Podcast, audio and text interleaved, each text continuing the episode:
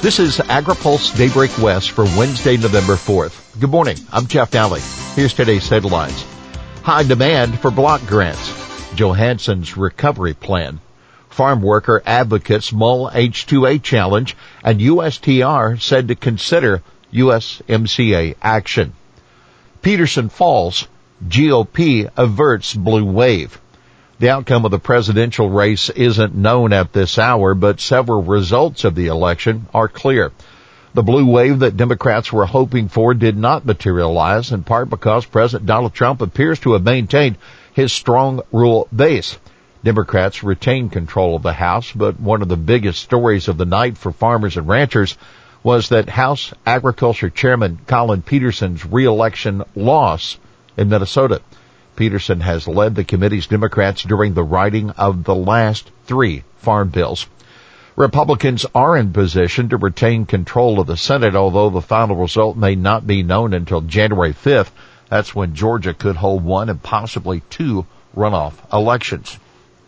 Key GOP victors yesterday include Joni Ernst in Iowa and Steve Daines in Montana. North Carolina GOP incumbent Tom Tillis also declared victory. You can read our full coverage of the election results in the AgriPulse newsletter and at agripulse.com. Harder wins. Prop 22 passes. Democrat Representative Josh Harder has been reelected to his Central Valley seat, defeating his Republican opponent with a comfortable lead. Harder won the seat in 2018's blue wave that flipped several Republican strongholds in California. California voters also approved Prop 22, allowing Uber and Lyft drivers to remain independent contractors. The ballot measure grants a carve-out to the companies following the 2019 passage of Assembly Bill 5, which reclassified the drivers as regular employees. Farmworker advocates decry H-2A wage cuts. A leading advocacy group for farm workers says Labor Department's changes to H-2A wage cuts will likely cut worker pay by even more than the Department of Labor estimates and will also result in wage cuts for domestic workers. Final rule announced by DOL Monday would freeze the H-2A program's adverse effect wage rates, or AEWRs, for 2 years. Starting in 2023, the rates will be based on a broad labor cost indicator that will keep the rates from rising as much as they have been under the current rules. The AEWRs are now tied to an annual USDA survey of farm labor wages. In the name of predictability for employers, the Trump administration's allowing businesses to hire an unlimited number of temporary foreign workers at below market wage rates, in violation of the law's prohibition against adverse effects on U.S. workers' wages caused by the hiring of guest workers, said Bruce Goldstein, president of Farmworker Justice. DOL says the wage cuts are likely to encourage farms to hire more H-2A workers, and Goldstein's group says that means the rule likely will result in steeper cuts to wages than the department is estimating. Keep in mind, Goldstein says his group is considering a legal challenge to the DOL rule. Farm groups say that H-2A wages have been rising sharply every year in many states, sometimes by double-digit rates. Record-breaking demand for specialty crop block grants. Requests for the latest round of specialty crop block grants added up to more than $90 million, far beyond the $21 million available.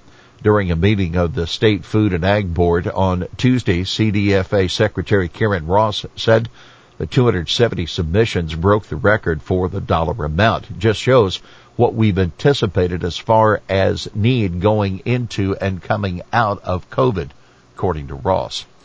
CDFA working with NASS to adjust grape crush report. Smoke taint has led to an unusual year for California wine grape growers. Ross said CDFA has been working with the USDA National Agriculture Statistics Service to add, quote, some notations to reflect this on the pricing tables for the 2020 Grape Crush report. It's pretty horrifying when you talk to so many growers who have left a large volume of crops in their vines because of smoke taint, she said. Jamie Johansson has a 5-step recovery program for California. California Farm Bureau President Jamie Johansson has shared with Governor Gavin Newsom a 5-point plan for how agriculture can play a role in the state's economic recovery. First, recognize that farmers want to be a part of the solution. Johansson said farmers must know what the end game is. If you want all of California culture to be 100% organic, he said to Newsom, I can tell you the consequences of doing that. Second, to have realistic expectations. He said things just don't change overnight. Third, go with farmer-led solutions. Johansson said his message resonated on the governor's 30 by 30 conservation order. Next, give us time. He cautioned that the tools, technology, and infrastructure won't happen overnight. And finally, work with the science. Let us use science instead of attacking us for it, Johansson said. Farmers look to buy machinery in 2021. The improvement in commodity markets has more farmers thinking about upgrading machinery next year. Some 14% of producers are planning to increase purchases of farm machinery next year. That according to the monthly Ag Economy Barometer sponsored by the CME Group and Purdue University. It's up from 11% in September and 4% in May. About one-third plan to reduce their purchases in 2021, down from 65% in May. The barometer, which measures current farm economy conditions, surveys roughly 400 agriculture producers across the nation every month. USTR ready to take action on USMCA. Senate Finance Committee Chairman Chuck Grassley says U.S. Trade Representative Robert Lighthizer shares his concerns about Canadian and Mexican compliance with the new North American Trade Pact and is ready to take action. I think we're properly prepared for whatever action might be taken, Grassley told reporters after a recent meeting with Lighthizer. Grassley's concern mirrors those of others on Capitol Hill and the U.S. ag sector. Mexico, despite agreeing to a new chapter on biotechnology in the U.S.-Mexico-Canada agreement, is not approving any new seed traits. Canada, restricting new tariff rate quotas that they promised to set up for U.S. dairy. U.S. dairy lauds USTR's move on Indonesia.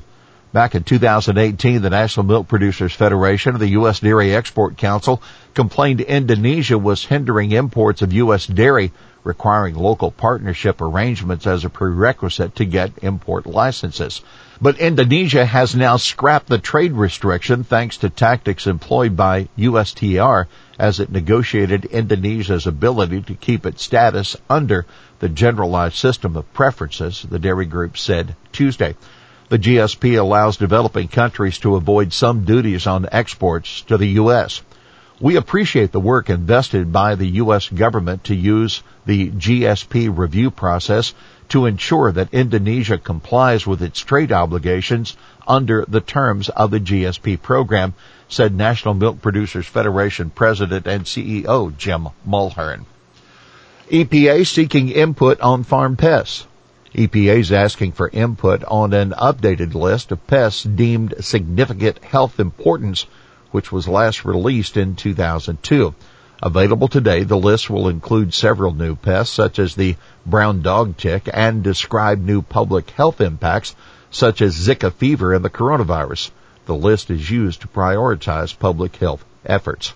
EPA, CDC, and the USDA collaborated to update the list to incorporate significant changes regarding vector-borne diseases and related research and eliminate gaps or ambiguities in the current pest list, EPA said. EPA specifically asked whether there are any pests such as the Asian giant hornet or the Turkestan cockroach that should be added to the list. Here's today's He Said It. 6 years after the bond's passage, the water storage projects that will benefit from Proposition 1 likely remain at least a decade away from becoming operational. That California Farm Bureau President Jamie Johansson in an op-ed urging the state to deliver the rest of the water bond money. Well, that's Daybreak West for this Wednesday, November 4th. For the latest news out of Washington, D.C., visit agripulse.com. For AgriPulse Daybreak West, I'm Jeff Daly.